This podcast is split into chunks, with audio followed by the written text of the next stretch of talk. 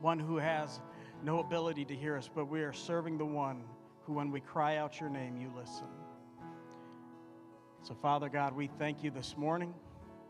We thank you for your presence in here. God, continue uh, to dwell with us as we move into a time of the word. God, just continue to speak loudly and speak clearly. And we thank you for those who have come and received prayer already. God, I pray that you would begin to prepare those who will be um, continuing to come today.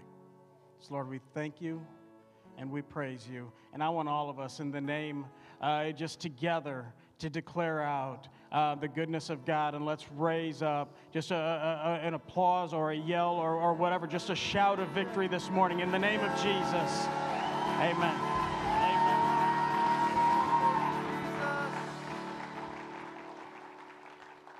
Hallelujah. If you, uh, children's ministry, you are dismissed. Um, you can go ahead and um, find your teachers. I know most of you know uh, already where you're going, um, but just a huge thank you to, uh, to Joe. Um, as you can see, Eddie and Ann Renee and their entire family um, are gone this morning as well. And um, they went to, uh, I don't know how many of you remember uh, Megan um, from uh, Cole and Megan Norton. Uh, she's getting married, or she got, did she get married yesterday? Uh, the, she already had the wedding. She's married. Um, so Eddie should have driven overnight to get back here. He has no excuse. Um, but uh, th- this is this is again what discipleship and uh, building a team. This is what it means because these guys stepped right in and they they've taken um, the the mantle and they've they've continued to carry it and and we, we don't skip a beat. I mean it's just. Um, God, God is here and God is moving, and so we are we are just thrilled. Um, so again, a thank you to to Joe and uh, to Krista and just the entire ministry team. Let's give them. I mean, they don't do it for it, but let's give them just. A, a round of applause um, for what God uh, for what God has, has been doing through them. So, for those of you who are new, a um, little bit different experience for you if you've uh, with, with people coming forward and sharing, or if, if, that's your first time, or you saw a few others that came up and um, sh- shared some words. And um, if that's new to you, I, I, I want to take an opportunity within the sermon this morning to be able to uh, give a little confirmation because I can tell you this this morning. Every word that was shared this morning, while it was for you, it was for me. Don called me fairly late in the week, said, Guess what? You're up. Go get him. I'm like, Thanks, Don.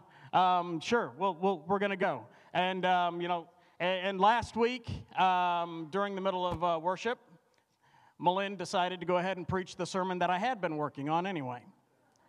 So she goes ahead and pulls that out and preaches that. And I'm like, well, okay, well, we're going to do it anyway, but I've got a few weeks until I was supposed to preach on the 21st. And then Don calls and says, nope, you're doing it this week. So guess what? You're going to look like you're stealing Malin's sermon. So I did.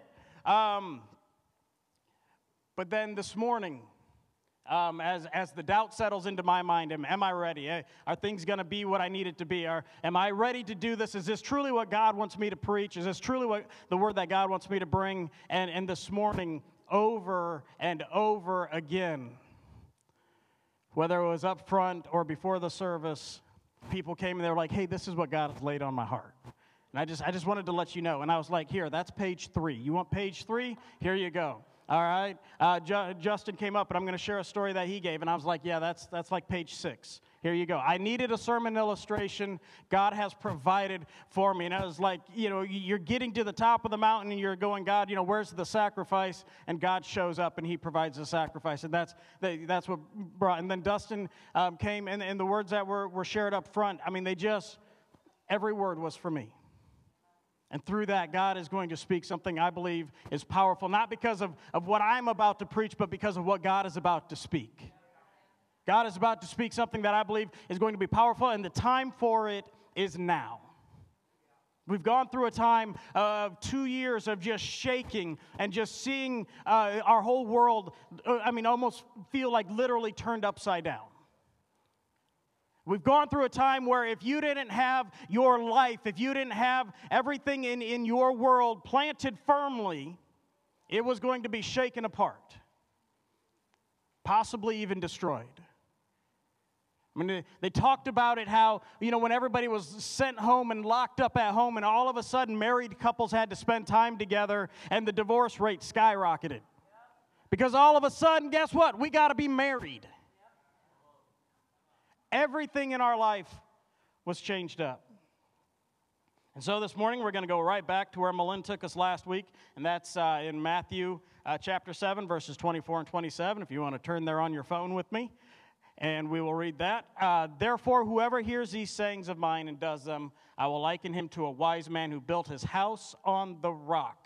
And the rain descended, the floods came, and the winds blew and beat on that house, and it did not fall, for it was founded on the rock. But everyone who hears these sayings of mine and does not do them, will be like a foolish man who built his house on the sand, and the rains descended, the floods came, and the winds blew and beat on that house, and it fell. And great was its fall. Let's pray. Father God, we thank you that you are alive and well, and we know because you continue to speak, you continue to confirm, you continue to affirm. And God, I pray this morning, this word that you have ready, Lord, it is a reason that it is going to be pounded over and over and over again because there is a wall that's been placed up in this place, and we are going to come against it in the name of Jesus, and we're going to see lives changed because of it. So, God, we thank you for who you are in Jesus' name. So, a very wise man once gave me uh, some very great um, thoughts about preaching. Dave Campbell, and I probably over, when I said a great man, I probably overdid it just a little bit there, Dave. Um, Dave Campbell is, is an incredible teacher. He, he just, you can sit and listen to him. And uh, we were talking to him, about, I was talking to him about preaching one time, and he gave me a very, uh, just very simple thought, but it's one that's always stuck with me. And that's when during preaching, don't preach until the time is up. Preach until the words that need to be said have been said. And then you're done. And I'm going to go against it just a little bit this morning because I can give you this next statement, and it's honestly probably all the words I need to be spoke this morning. But I'm going to follow them up. And so I want you to hear this this morning. We're going to start out with, we're, we're going to just start out with hitting it right, right off, right from the beginning. And that is when you are in Christ, when Christ lives in you, when Christ is your foundation, no situation. Who's been in a situation? No person. Go ahead, raise your hand. Who's, who's had people? No force, no power can bring you down. In Jesus' name, amen. You all can go for lunch. When you are in Christ, now that leaves it open because uh, there's the other side to that, right? See, no building can stand without a foundation. And what got me thinking about it was um, we were talking about it is uh, with this building here, when we renovated this building here, we didn't, you know, I mean, we took walls out. For those of you who, you know, who, who haven't been here when it was done before, there was a wall going right through Joe Wells. There were classrooms. Um, you know, the, the, the stage, you know, would have been back here further, and, you know, there, that wasn't there, and, you know, this whole thing opened wide open. But you know what we didn't go do? What, what, what, what didn't we change, Mike? We didn't change the foundation. Because the foundation was already here with the purpose that someday this is what would happen. And not just, you know, the footings, but, but the, the sand beneath it and the, the ground beneath it. They didn't just come in and pour concrete on top of the topsoil. They came in and they prepared the foundation and they began to pour and they prepared this building that no matter what changes needed to be made internally, the foundation was ready for it. It was planted upon a foundation. And you did it during the winter. I mean, why not? That's the perfect time to do it. The foundation of a building is its lowest part. You don't see it Uh, drive down Chicago, you go to New York, and you look at all the buildings. You see the top of the building. What you don't see is the most important part. You don't see that it's drilled down into bedrock to hold it up. and it carries that weight. It carries when the winds come against it, when, when the storms comes, come against it, it carries that weight and it holds it solid, and it has to be very strong to be able to support and carry that building and you have different options. I mean, there's some. We talk about the, uh, the skyscrapers. They drill down deep into the bedrock. They put in a massive foundation, and it has to go, uh, you know, deep into the to the earth. And then there's other ones like this where we prepare, you know, the top layer, get everything set there, and then we just pour some footings, and we prepare what is necessary for that building. But it's still a foundation. They all still are the same thing. It's a foundation. No matter if it's for a massive building, whether it's for a bridge or a dam or for a building, um, it, it doesn't matter what it is, there's, it's still a foundation for specific buildings for that specific task. And so, from, from my first point here, we are spiritual buildings. State the obvious for you. We are spiritual buildings. And in the Word of, of God, our lives are likened to a building. In 1 Peter 2 5, he tells us that, that we are living stones being built into a spiritual house to be a holy priesthood who offers sacrifices acceptable to God. Just like uh, you have different options to choose from when laying the foundations of a building, there are also different types of foundations you can choose to build your life on. Maybe, uh, maybe you build your life uh, you know, upon, upon your ministry Maybe it's on your marriage. Maybe it's your family, your business, or career, and you're, you're focused on those, and that's what you're building your life centered around. And for example, a marriage. A marriage can be, can be built on several different things. But if you build your marriage, so when my wife met me and she just saw, I mean, just, hmm, I mean, she saw me. The charm and the looks. I mean, the self confidence Someday, and it may be it may be a long way down the road, darling. Someday my looks may not be this good. But if we build a marriage upon the way somebody looks, or on something just on the top level, the way that they make me feel, the words that they say to me, if you build it on something that is not rooted and grounded into something much deeper, because I'll tell you this right now there are mornings when my wife has to wake up, look at how good looking I am, and still say, I still have to love him today. I can promise you that. And I'm just kidding for everybody. We all know she's settled. I, I, I did. Thank you. Thank you. I, am up here, I'm up here speaking the truth. But no, when we begin to build that relationship, those things matter. Absolutely, those things mattered. She's a beautiful woman, and I praise God for that. She, she's full of wisdom and knowledge and all of these great things. But there's more to her that we begin to build our relationship on when we, we begin to build a marriage. Because all of those things will fade away. Accidents happen. And, and we read the stories of, you know, somebody who's in a terrible accident, um, you know, or they come back from battle and, you know, the wife or the husband, you know, we in our minds, we say they're stuck taking care of them for the rest of their life. And we're like, we're just in awe that they would do that for them. It's like, no, they built their marriage on what was right. And it didn't matter what that person looked like, what was going on in that person's life at that moment. They built it upon something much deeper than that. That should be the norm. That shouldn't be what surprises us when somebody is able to go through, you know, uh, loving somebody dis- despite, a, uh, you know, a disfiguration. That, that shouldn't be like a shock to us. That should be the norm because that's what a relationship should be built on. Proverbs 31:30 it says charm is deceptive and beauty is fleeting. It doesn't last forever. It can change with time, events and circumstances.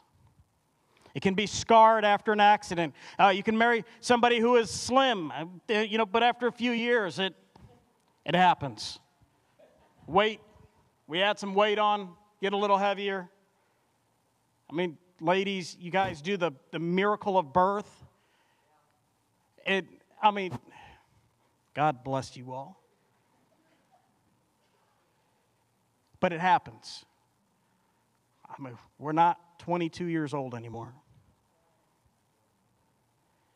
And once this begins to change, your interest and your commitment to the marriage can be affected. And after some time, you won't see any reason at all to remain married to that person. And it may sound funny, but many marriages today have crashed because of that.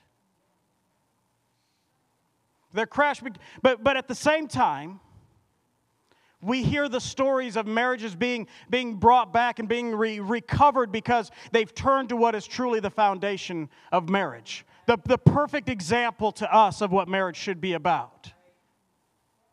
And we'll get to that challenge, but, but we're going to hear about it throughout uh, of several different areas of where you may be. But marriage is one of them. If this morning, if a marriage is struggling and you're here, that your marriage is struggling, I want to encourage you that you're going to have an opportunity. We're going to have time to, to, to place that upon the, the, the solid foundation.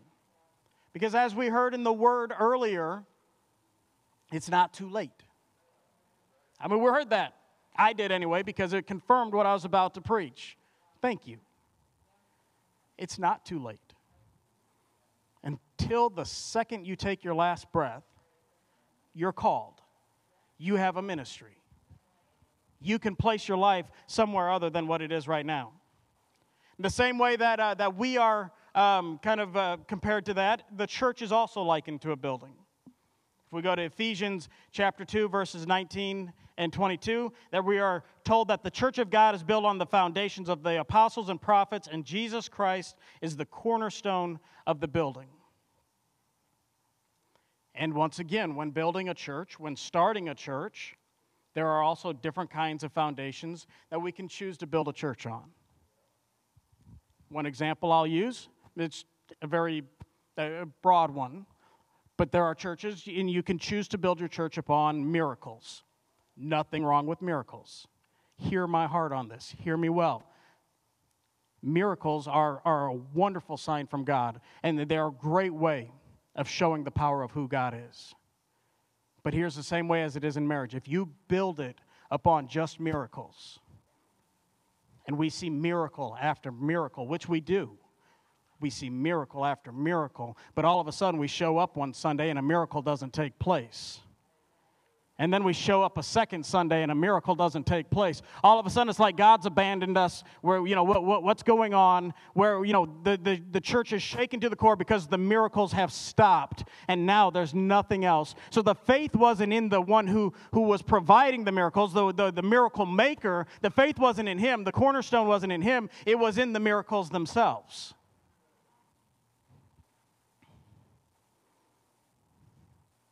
See, after all, Jesus himself said in Mark 16 that signs and wonders will accompany those who believe in him. They will drive out demons in his name, heal the sick, and so on and so forth. All of these things are good and should be manifested in every church and in the life of every believer, but it is a problem if the main focus of your ministry or church is just focused on that one thing. Again, the day no miracles take place, people will start, will start, uh, start to lose their interest and commitment to the church. And this is what happened in John uh, chapter 6. The people were following Jesus in large part because he did something for them. He provided food. He was a God of provision. That's a big word in our culture. My God provides. I follow him because if I follow him, I'll never go hungry. I'll never have a bad day. My marriage will be perfect. My kids will be perfect. If I follow Jesus, He's going to take care of all my needs. And, and we see that with these thousands upon thousands of people who followed Him because God turned, you know, five loaves and two fishes into a feast and everybody ate. And then we go to the next place and God provides food again. And God is providing for them. And so guess what they do? They follow Him. Free meal, baby. Let's go. But as soon as there was a price to pay, as soon as there was a price to pay, we see in John 6, verse 66, that they very quickly and easily begin to leave him until it was down to just the 12. We go from thousands upon thousands down to 12 because all of a sudden, everything that they had built their faith uh, uh, upon for this man was changed.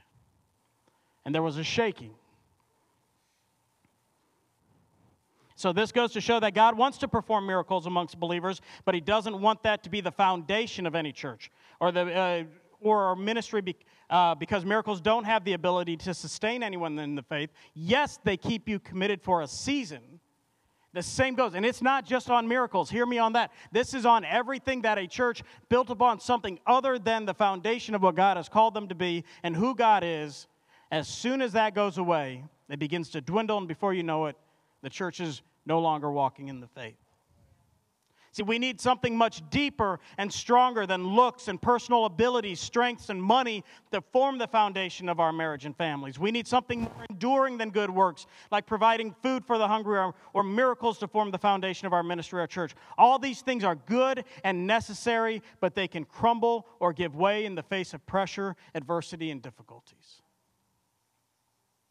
I mean, I, we, we see it all the time, and it's sadly one of, one of the things that I just, I, I will remember for, for the rest of my life because was a, there was a young man, uh, new believer, on fire. I mean, talented, gifted, on fire. Everything about him was just so excited about what he was about to do for the kingdom of God.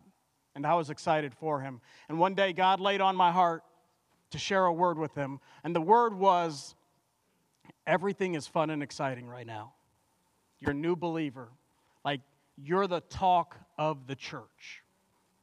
They, you know, you're the one that people in the church, they stand, they, they go to their neighbors and they use you as the example of look what God is doing. And now you're the center of attention.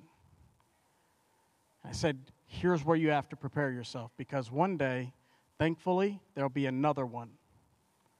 And the focus is going to shift. And all of a sudden, all that attention is going to go to that person. Now, what have you built your faith on? Have you built have you built it upon the accolades and the, the, the words and being raised up in front of people? Or have you built it upon the fact that you now have placed your foundation on Jesus Christ? Which one is it?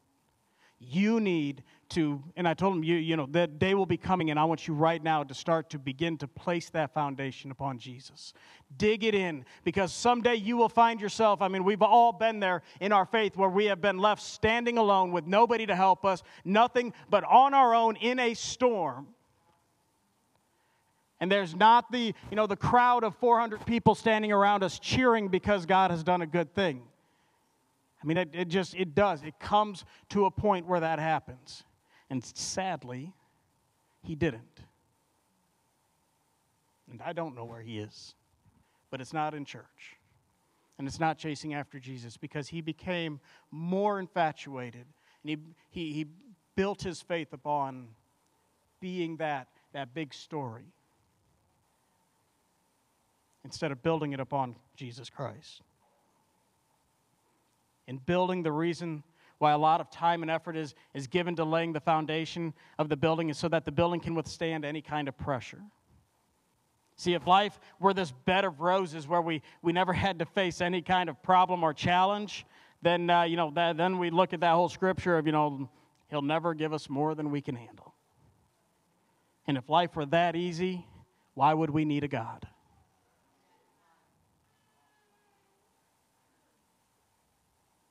See, then we could afford to build our lives on such shallow foundations, such as in our marriage on a person's looks or beauty or charisma. But we know from Jesus' statement in John 16 33 that in this world, you're going to raise your hand and agree with me, we will have problems. Am I right? Come on, somebody agree with me here. We will definitely have challenges, and that is why we need a foundation that can withstand any kind of pressure.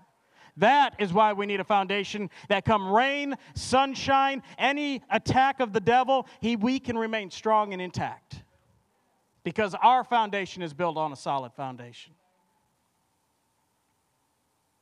This morning, I want to present Jesus to us as the only solid, firm, and eternal foundation to build our lives, our family, and the church on the only. There's one. There's one foundation. There's one.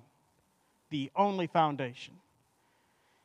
It is a foundation that is unshakable, unmovable, and unshifting. It is because Jesus is the only foundation that possesses all these characteristics. That is why Paul in 1 Corinthians 3:11 tells us to build on no other foundation but Jesus Christ. Isaiah described him as a tested and sure foundation that you can put your trust in and never be put to shame. He is the stone the builders rejected, which today has become the chief cornerstone. He is the main, the largest, the most beautiful, the strongest, and most solid stone, and we are to build our lives upon him. There are three major things that happen to a person or a church that make Jesus Christ their firm foundation, and that is you can withstand, this is number one, you can withstand spiritual heat, floods, rains, and winds. Proverbs 10 25.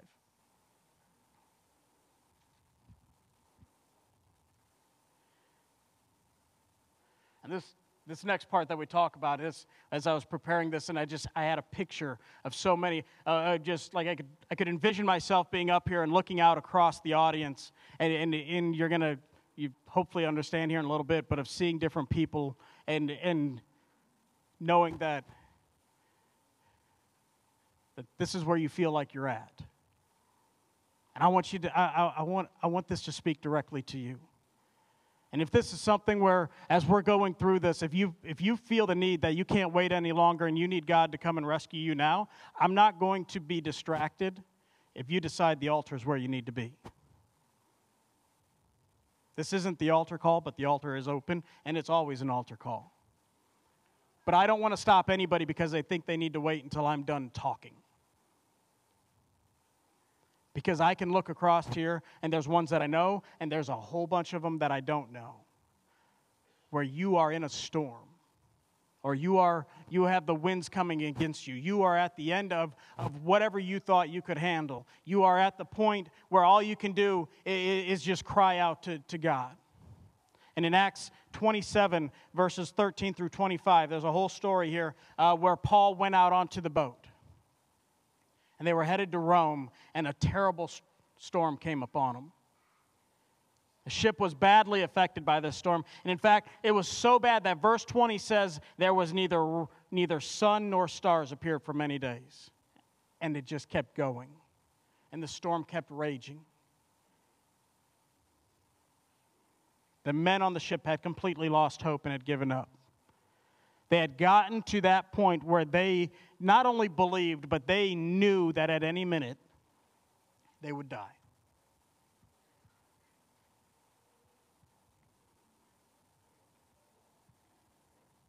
And I know there are people in this place who you don't feel like you've seen the sun in days, weeks, months, years. It's so dark you can't even, you, you, the, even, the, the, even the, the, the stars are obscured. You are at a place in your life where there is nothing that you feel can drag you out of it. You are too far gone. You are, you are past the point of rescue. You are to a point where there is nothing to do but to stand on this ship in this storm and wait for me to drown and die.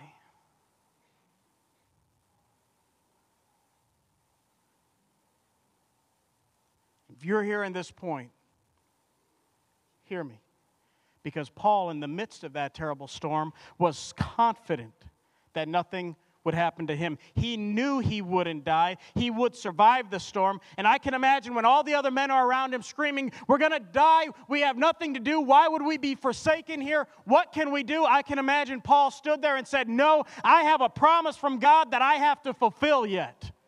See, you this morning, there's a promise in your life that needs to be fulfilled yet. There's, there's things in your life that need to happen yet. It's not your time to die. It's not your time to go. You may be on the ship and it's rocking and it's shaking and it's ready to go down, but you can stand in confidence that God is your rescue. God is here to save you. God is here to lift you up. God is here to bring you to a new place because there is a calling in your life. The winds may be blowing, the ship is shaking, but he was declaring, I shall live and not die. What gave Paul such confidence? He was built on the promise and the foundation of Jesus Christ. He was built upon that foundation, and he knew he had a promise from God. Young people, there's a promise in your life, and no matter what they may say about you at school, no matter what can happen there, no matter how depressed, down you may feel, there is a there is a reason and a purpose in your life, and not just them. But if you're 90 years old in here, you ain't done yet. There is time, there is no time better than the present. And God has put a promise in your life, and you will not, nothing will happen to a hair on your head until Jesus decides it's time for something to happen to you. But Jesus is your protector. Jesus is your foundation. Jesus is the rock that you can build on, and He has made a promise in each and every one of your lives. And that promise has not been uh, fulfilled yet. You can stand on the promise that God has something, and He is protecting you, and you are still alive this morning for a purpose and for a reason. No matter how bad the storm is, no matter how much the wind is blowing, you are alive for a reason this morning.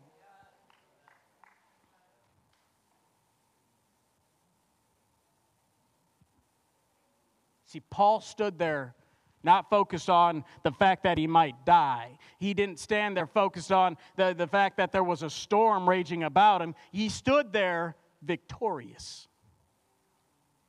He was walking in victory. See, in Isaiah 43, it tells us that when you pass through the rivers, they will not sweep over you. When you walk through the fire, you won't be burned. This is a promise that you will remain standing no matter the spiritual heat and floods you face. No matter how bad things get spiritually, no matter the health challenges you are facing, who has health challenges, no matter what is going on in the church of God, the rock of ages will carry you, uphold you, and secure you in the midst of all these troubles. That's a promise.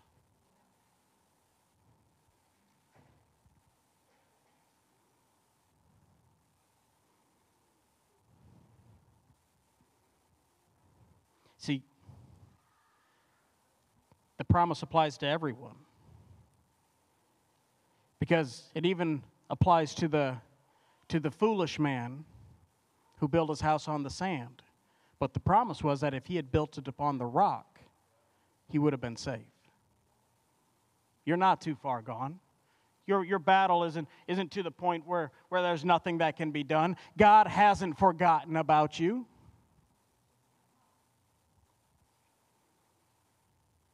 See, it is only when Jesus Christ is our foundation that we can be assured that no matter the storm life brings our way, that storm will not overwhelm us. We will come out of that storm victorious.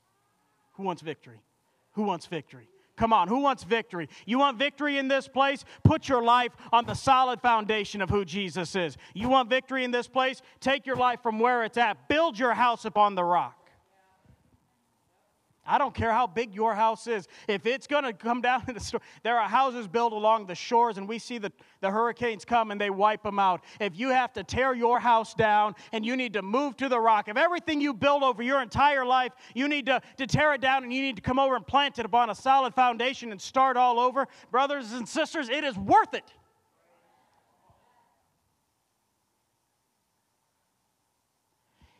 And if you're sitting here and you're, you're looking at that storm and you're still saying, No, look, Mat, it is too bad. This storm is too bad. It is too fierce. There's no way. It is overwhelming me.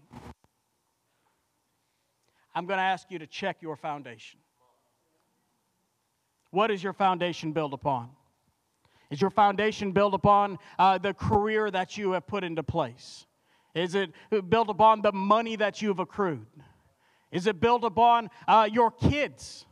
Is it built upon your marriage? Is it built upon the people in this church? Is it built upon Pastor Don or Doug or Rod or Mike or Tim? Is it built on anything other than Jesus Christ?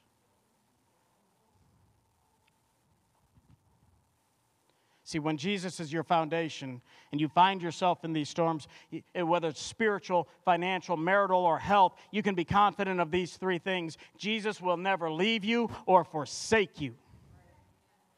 Jesus won't abandon you or leave you to face any storm or problem by yourself. Today, God wants you to know that you are not alone. Say it with me I'm not alone. You ready? I am not alone. As a church, God wants us to know that we are not alone. God is with us. He won't leave us. He won't forsake us. Second, Jesus is the hope and assurance that no matter the storm we see or face, today, a big testimony is coming our way.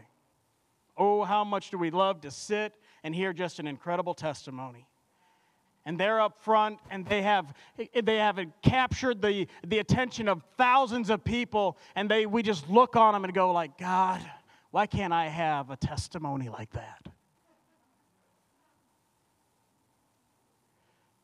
There's a price to be paid for a testimony.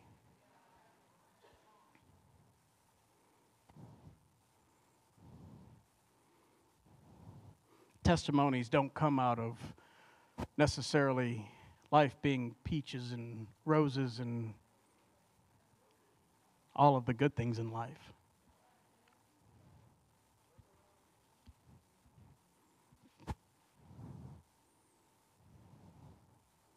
Testimonies come because of struggle, because of battles, because of storms, because of death, because of sickness and illness and, and things being demolished in our lives that we hold so dear to us.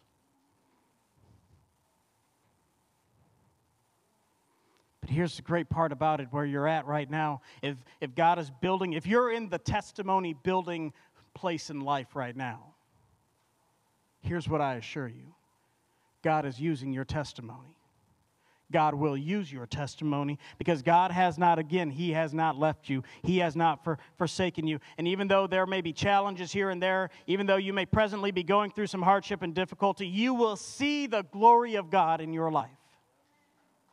You will have a testimony.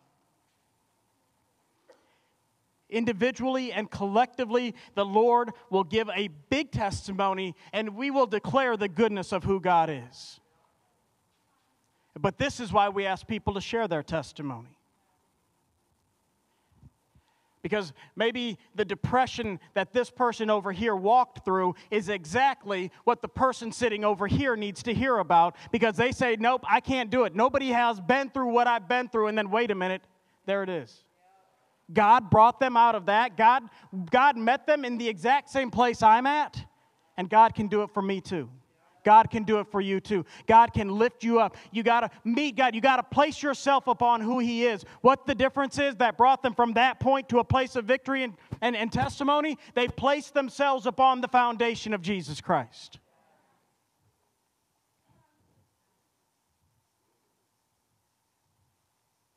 Jesus will hold you tightly. This is the third one of this little group here. So, Jesus will never leave you or forsake you. Jesus is the hope and assurance. Jesus will hold you tightly and keep you from falling and crashing.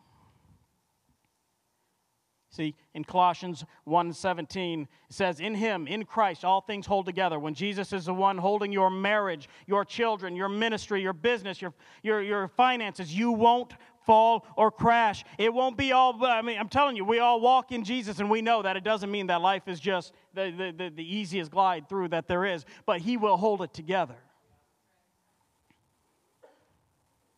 When Jesus is the one holding our church, no storm will carry our church away. Today, God wants you to know that even though it may appear like everything around us is falling apart, who, who agrees? Come on, hey, we're, we're, we're getting go. Who, believe, who feels like it looks like the world around us is falling down? Mm hmm. But I mean, you haven't like listened to two seconds of the radio, the rest of you? You haven't gotten on Facebook for more than 10 seconds? I mean, the yeah. Second thing that happens to a person or church that makes Jesus their foundation that is the gates of hell cannot prevail against you. Matthew 16, 18. verse most of us know from, from being young, uh, from, from young on up, Bible memory. You're going to learn it. I'm sure you learned this one in Bible memory. Jesus says, I will build my church, and the gates of hell will not prevail against it. Why? Somebody tell me right now, why? It's built on the foundation of Jesus. It's built on the same foundation that we build our lives upon. See, the gates of hell refer to everything that the devil and his kingdom does to try and bring down and destroy a person, a family, church, or ministry. There are so many ways Satan tries to attack and destroy a person, family, church, or ministry, but I just want to focus on two main tactics, and that is the deception and satanic opposition. John 8 44. I'm going quick because we, we, I got too many pages here. Um, and they've all been confirmed, so you guys got to, you've all got to listen to them. I'm going to make a statement and I want you to believe this. Everything the enemy does, everything, everything he says or does is a lie. He doesn't care about you. He doesn't want what's best for you. He doesn't care about what your life is now and how good it is now. All he cares about is keeping you separated from Jesus Christ for the rest of eternity. So if your life is good and great and others are looking around and you're looking at their life going, man, I wish I had that life, but they're being lied to by, by, by the enemy and they're separated from who Jesus Christ is, you don't want that life.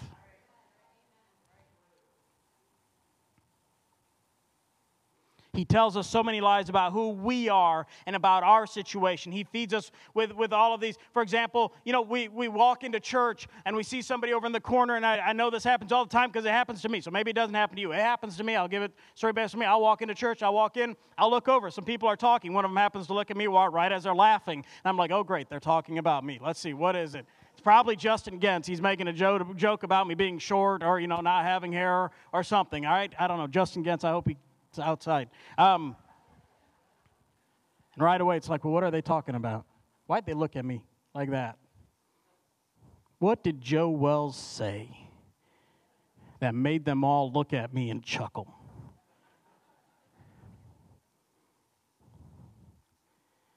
And that lies begin to come in. And all of a sudden, I begin to doubt what God placed into my heart to share this morning. This didn't really happen, the opposite happened. See, right away, the enemy's like, oh, yeah, they're talking about you, and you, you probably did something dumb this week, don't even realize it. And then I begin to, you know what? No, I'm not. No, they're, they're the ones. Yeah, no, it's them. You know what? I'm, you know what? Forget you guys. I'm done. And I begin to, to create a wall between me. And something so dumb and silly as Joe looking at me and smiling in the morning to say hi, and instead I take it as, hey, you know, something wrong, and the lie begins. And it sounds silly, and it might sound like a silly little example, but how many times have we let the simplest, smallest little pea that is shaped, uh, you know, in marble into our life, and we lay on that, and, and we just let it irritate us, and all of a sudden it turns into something big. And all of a sudden we all have to get together in the pastor's office. And all of a sudden, the church splits apart and the body of Christ begins to crumble because we've let something silly get in our way because the enemy is going to spread a lie into your life.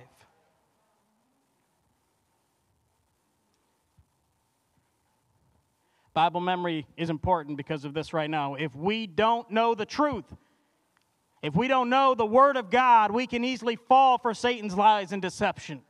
The devil has to first get you to believe and accept a lie before he can get you to fall for his temptations. Anytime we sin against God, it is because we have fallen for a lie of the devil. Eve fell because she believed a lie.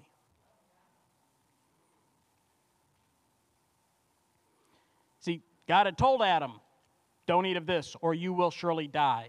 Satan came and said, now, listen, no, nothing bad will happen. He just doesn't want you to be as wise as he is, or you know, you give, uh, you know, you'll be like him. You'll know good and evil. He began to fill it, and you know, it, it, it might have been one of those things where it wasn't, you know, just the first time. I don't know. I'm gonna I'm gonna go with it like this. Maybe maybe it came, you know, the first time and just put a little word in there, and then it came and pushed it a little further, came and pushed it a little further, and instead of Eve saying, "Get away from me," instead of Eve getting out of that situation See, on the contrary,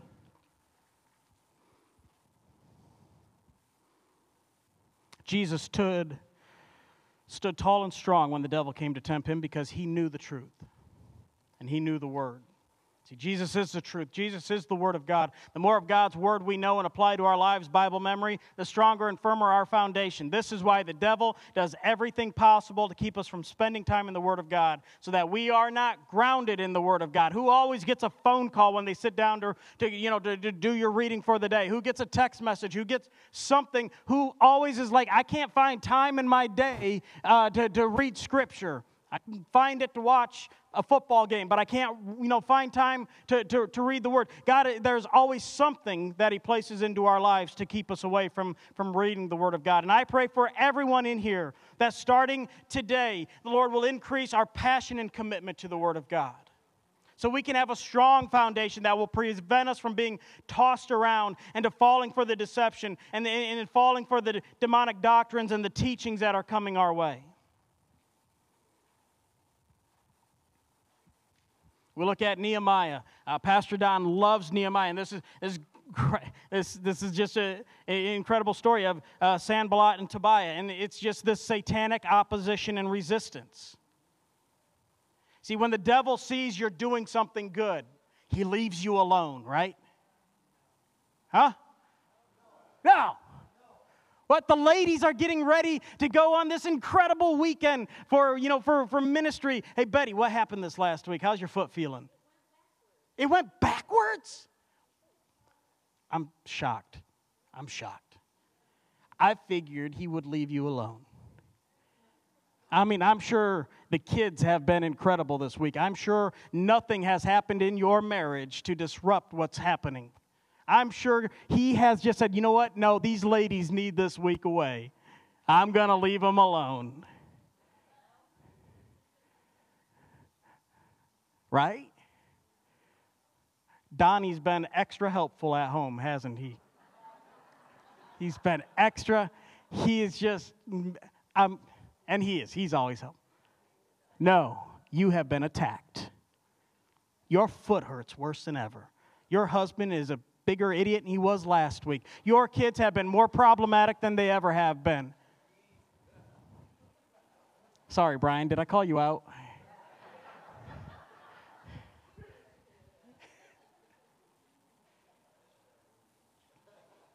So, when we're building something good, we begin to get Sanballat and Tobiah, and then the devil sends them, and he will position them around you to mock your efforts, to plot against you, to intimidate you, and to cause all kinds of trouble for you so that you'll be discouraged and you'll stop. But see, Jesus is your foundation. It is your enemies that will be frustrated and be put to shame, not you. That promises in Nehemiah as well, 415, uh, and also 6 verses 15 and 16. Did every, the Sanballat and Tobiah did everything to frustrate the people of God so that they would give up on what they had been set out by God to do, but God frustrated their counsel and agenda because God was on their side and solidly backing them up. Mockers and those who oppose you and contend against your destiny or your destiny are confused and they will be put to shame when Jesus is your helper, your rock, your foundation. Hey, here's another little uh, thing that I needed confirmed this morning. I needed a sermon illustration. I didn't have a sermon illustration. I got a sermon illustration. Justin comes up to me and says, Hey, I just wanted to tell you, Justin sitting right up here in front, he said, I wanted to tell you a story what happened for Christine. Christine gets a new job. Christine goes to work.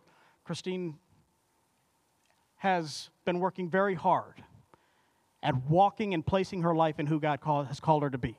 She has had struggles in her past. She is walking in the freedom of who Jesus is. And she's working that every day. So the devil's leaving her alone now, right? Oh, she got over that habit. I'm done. She starts a new job. Coworker begins to push. Not just like, hey, what do you think? It's like, I'm just telling you the way Justin told it. So if, if it's wrong, just hit him. Just you know, pushing it of, hey, I want you to deal this for me. Hey, I want you to deliver this for me. Hey, I want you to go back into that life from where you came because I, you know, we, we just come back. It's okay. It's all right. Just a little bit. Christine stands. She's like, no, absolutely. Like, she doesn't let it continue on and, hey, I'm going to try and work through it. She goes and she goes to the boss and she's like, this doesn't work. I cannot be in this situation. I will not be in this situation. This is what this guy is trying to do to me. And out of you were genuinely afraid. Because, you know, guys that do that are not like good church going dudes usually. These are bad, bad people. And I don't know how long it was, or I, I didn't ask that part, but, but the rest of the story is comes back to work. Guess who gets a promotion? Moved to a different part of the factory. Gets a promotion. The other person is basic, quits and is forced out of their job.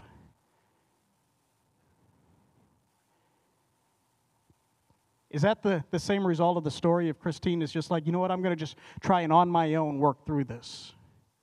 No, she fled from it. She got away from it. She said, My foundation is on Jesus Christ, and I don't need that in my life. I already tore my house down one time and planted it upon the rock, and I'm not about to let that come against me. And I want you to hear this whatever the devil has taken from you, whatever the enemy has, has come to take away from you, will need to be restored. That's a promise in the scripture, and she, a, a promotion, a promotion for her because of standing in who God is, because God will fight for you. And that third point he who makes or she who makes Jesus your foundation, you will not labor in vain. Am I right? That wasn't vain labor. And there's a nice paycheck to go with it. See, the worst thing that can happen is a life spent attending church every week, giving to support the work of God, active in, in you know, uh, ministry, um, in other works, and doing all of these, and heaven doesn't recognize and accept what the person is doing because 1 Corinthians 3 talks about Christian service that will go unrewarded. That Christian service is just labor in vain. It may, uh, may that not be our portion in Jesus' name, but this can happen when Jesus is not the foundation of everything that we do for God. See, Jesus um, talks about the people who pray are given fast, uh, uh, you know, give money and they fast in public with the motive of being seen and commended by others. And Scripture talks about they will have their they have their reward. They're getting what they want. They want attention. They want to be lifted up because look what I'm doing.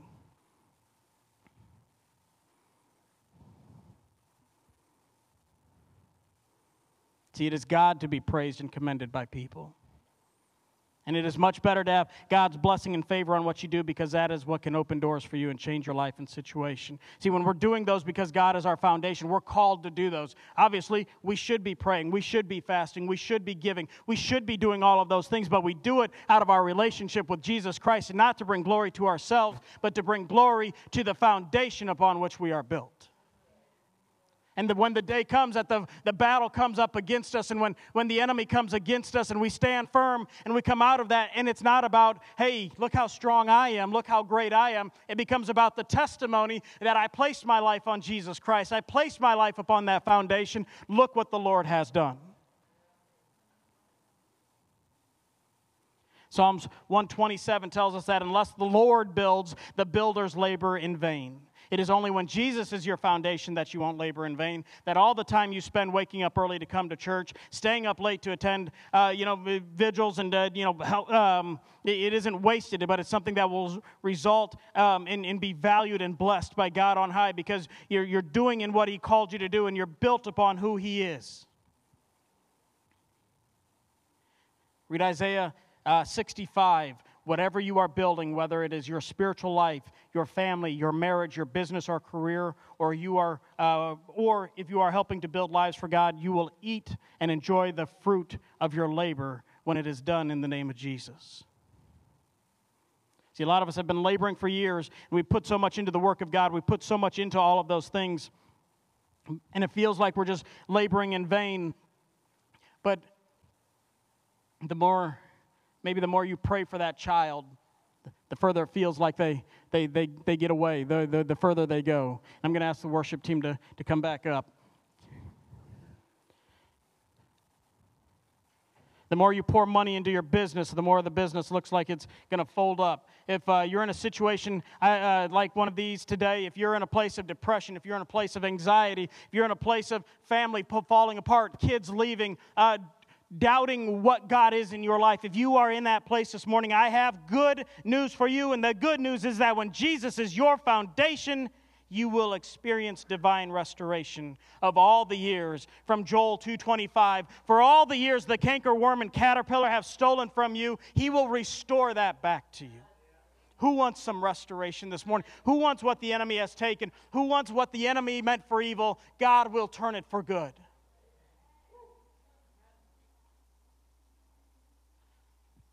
you will experience divine restoration of all those years that have appeared like you have been laboring or serving God in vain. Mordecai uh, and Esther did, did something noble for God. He discovered a cons- uh, conspiracy to assassinate the king. This was reported to the king, and he was saved. His life was spared, and Mordecai was given all the glory and the honor. No, he was forgotten. They forgot about him. No reward was given to him, no recognition. It actually looked like his labor was in vain. It was a wasted effort. But the God who never allows those who have him as their foundation to labor in vain intervened. And when Mordecai wasn't even thinking about it, when he wasn't expecting it, when he, when he, he had even forgotten about what he did for the king, God opened his book of remembrance. And Mordecai was remembered and honored.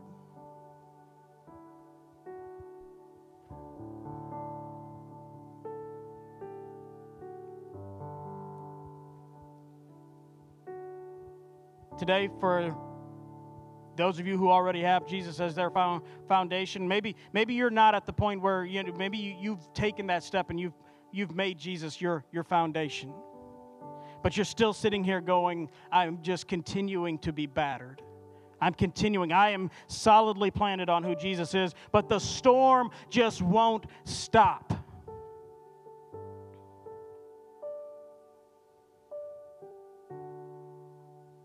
With Christ as your, your foundation, you will, you will not labor in vain. You will not, you will not die where you're at. See, the conclusion of this matter is that, like Paul talks about in Romans 8, it's simply that when you are in Christ, when Christ lives in you, when Christ is your foundation. No, no arrows of the enemy, no situation, no person, no force, no power can bring you down. Nothing can topple your house when you're built upon that rock in who Jesus is.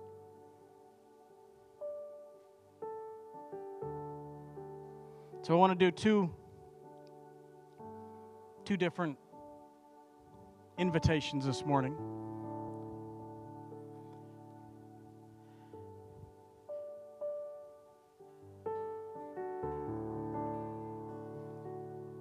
And that first one is for those who maybe from the beginning of the message realize your life's not on that foundation. Maybe realize that, that, that you haven't planted yourself within that foundation, that, that cornerstone. See, we don't, we don't build the foundation. He is the foundation. We allow Him to build our lives upon Him. See, whether we need a deep foundation or a shallow with just footer foundation, He is the one building. And He understands what it is as a foundation that you need. And once you're placed on that foundation, when the moment comes where maybe, maybe the, the inner walls need to be tore out and renovation needs to happen in your life, you're still built upon that foundation that was intended for your purpose.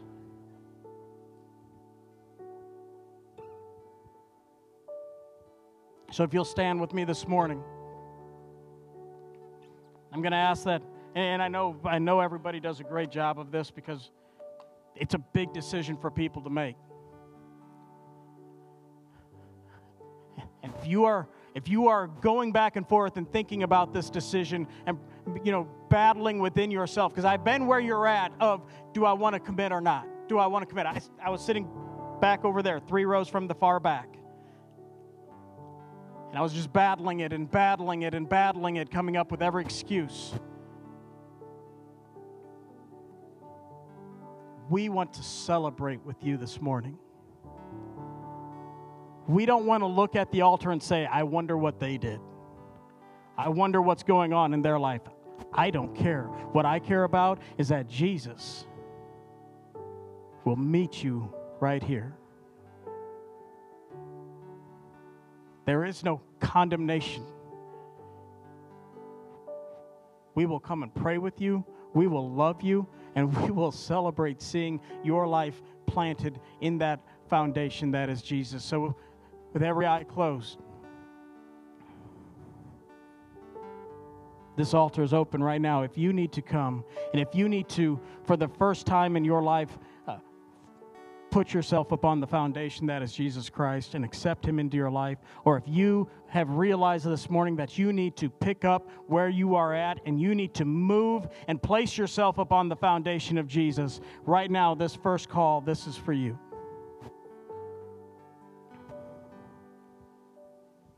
So, Father God, right now, with this altar open, Lord, I pray.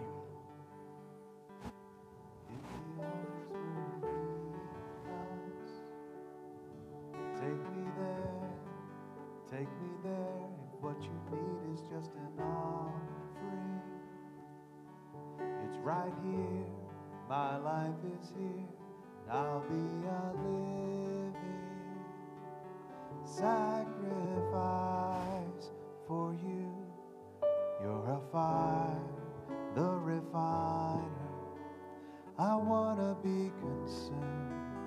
I want to be tried by fire. Purify. You take whatever you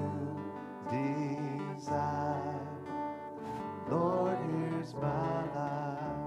I want to be tried by fire. Purify.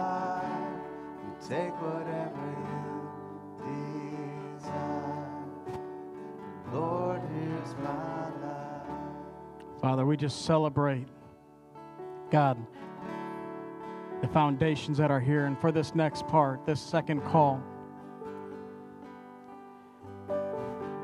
your life has been rooted on Jesus. Your life has been planted firmly in who God is. You are built upon the foundation, but you've reached a point in your life where, as the storms have continued to come, where the battle has continued to, to come against you, where the devil has stolen from you, where the devil has lied to you, and you've begun to, to believe those lies, anything that has come against you as a fellow believer, as, as, as a fellow person built upon that rock, I want you to understand we've all been there.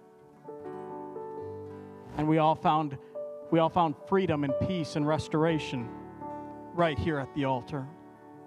So, the altar this time, we're going to open it up for if you just need somebody to come and, and, and stand there or, or pray with you or, or pray over you, or you just need to spend time by yourself at the altar crying out to God.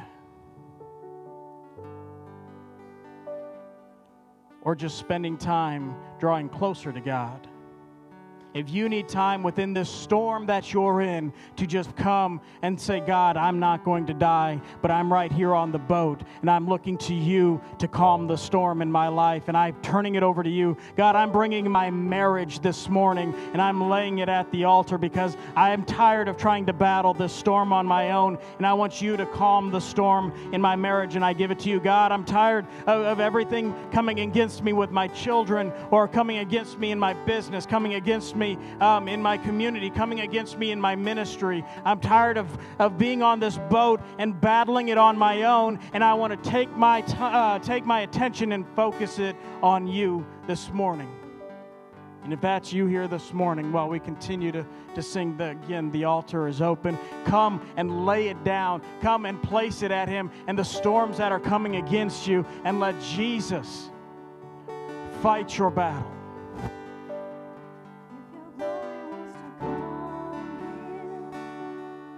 let it fall. We want it all. Your fire is consuming. Fill this place, set it ablaze, and I'll be a living sacrifice for you. You're a fire, the refiner. I wanna be consumed tried by fire. Purify. You take whatever you desire. Lord, here's my Oh, I life. to be. I wanna be tried by There's no condemnation here. We're family. Come on. You take whatever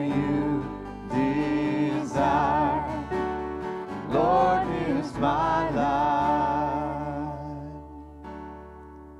So clean my hands, purify my heart.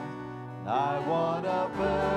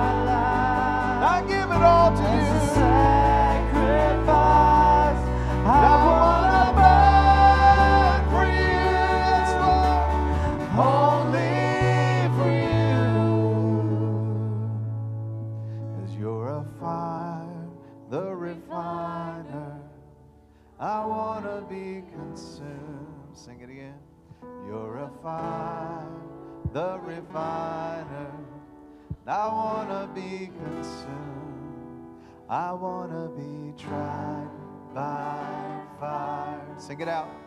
Purify. You take whatever you desire. Lord, Lord, here's my life. Oh, I want to be, tried, by fire. Purify. Oh, I'm just seeing it burn right now. He's purifying. He's purifying. Lord, here's my life. I want to be, I want to be tried by, tried by fire. Purify. You take whatever you desire. Lord, here's my life. One last thing we, we, we did earlier, um, I believe during worship, there's anybody here in health, in a battle, um, a storm raging against you in your health, I want to ask you to come forward and, and Rod or Doug um, and call the elders to anoint you with oil. And I don't, I don't know, maybe there's not anybody here, but I want to give that opportunity. If there's a health uh, issue, a health storm in your life, you want to come right up over here um, by Rod and Mike and uh, have them pray over you and anoint you with oil, which is what the scripture calls us to do. That's what the scripture calls us to do, is to call the elders and anoint, uh, anoint with oil. And so that opportunity is available to you this morning, um, right up here with Rod, and we'll sing, uh, we'll sing through one more time.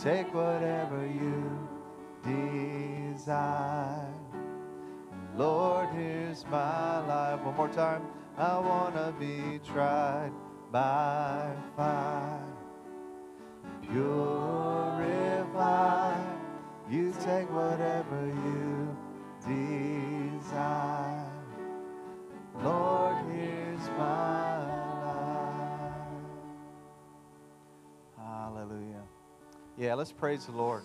Yes. Yes. You know, we're, we're not done as we've had people coming forward yet. We're going to continue to give them opportunity to do that, but I also want us to stop and think of something. The song we just sang is a dangerous song, buddy. He didn't say, I want to be tried by easy times and the good life. Said, I want to be tried by fire. I want to be tried. I- God, I want you to purify me. God, I want you, I'm asking you to put me into the storm so that your name will be glorified, so that I will come out of it with more faith, that I'll come out of it with a greater understanding of who you are. And there are some people up here right now that the fire of God is burning on them and purifying their hearts, purifying their minds, purifying who they are.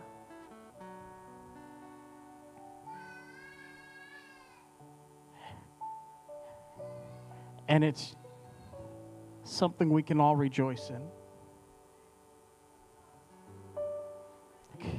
Ladies, you.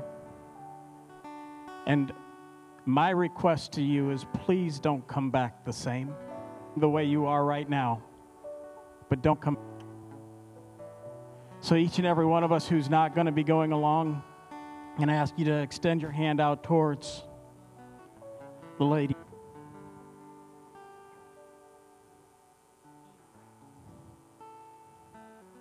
God, I just pray that you send your wind to just wipe over them and knock down anything that is not a God, I pray that their lives become so full of who you are that it bursts forth out of them. God, ooh, Lord, light them on fire, Lord. Person holding their hand out, praying over them. God, I pray that that fire comes back, and in, and God, we are built up because of it. God, we are we we we are drawn for because of it, and that God, we wouldn't stand against them, but that we would stand in unity with them, and that we would raise up, and that we would we would we would cry out, and that that it just a purifying fire would sweep across not only this church, God, but this community, God, that your fire would come down and rain down upon our our, our county, God, and, and within our state and nation, God, and spread across this globe. God, I pray that as you begin to shake this, this entire planet, God, as you have, you have done incredible things over these last few years, and, and everything has been shaken to the core, God, I pray right now, Lord, fire would across this land. God, we don't want to we don't want to build ourselves upon upon politics or upon wealth or upon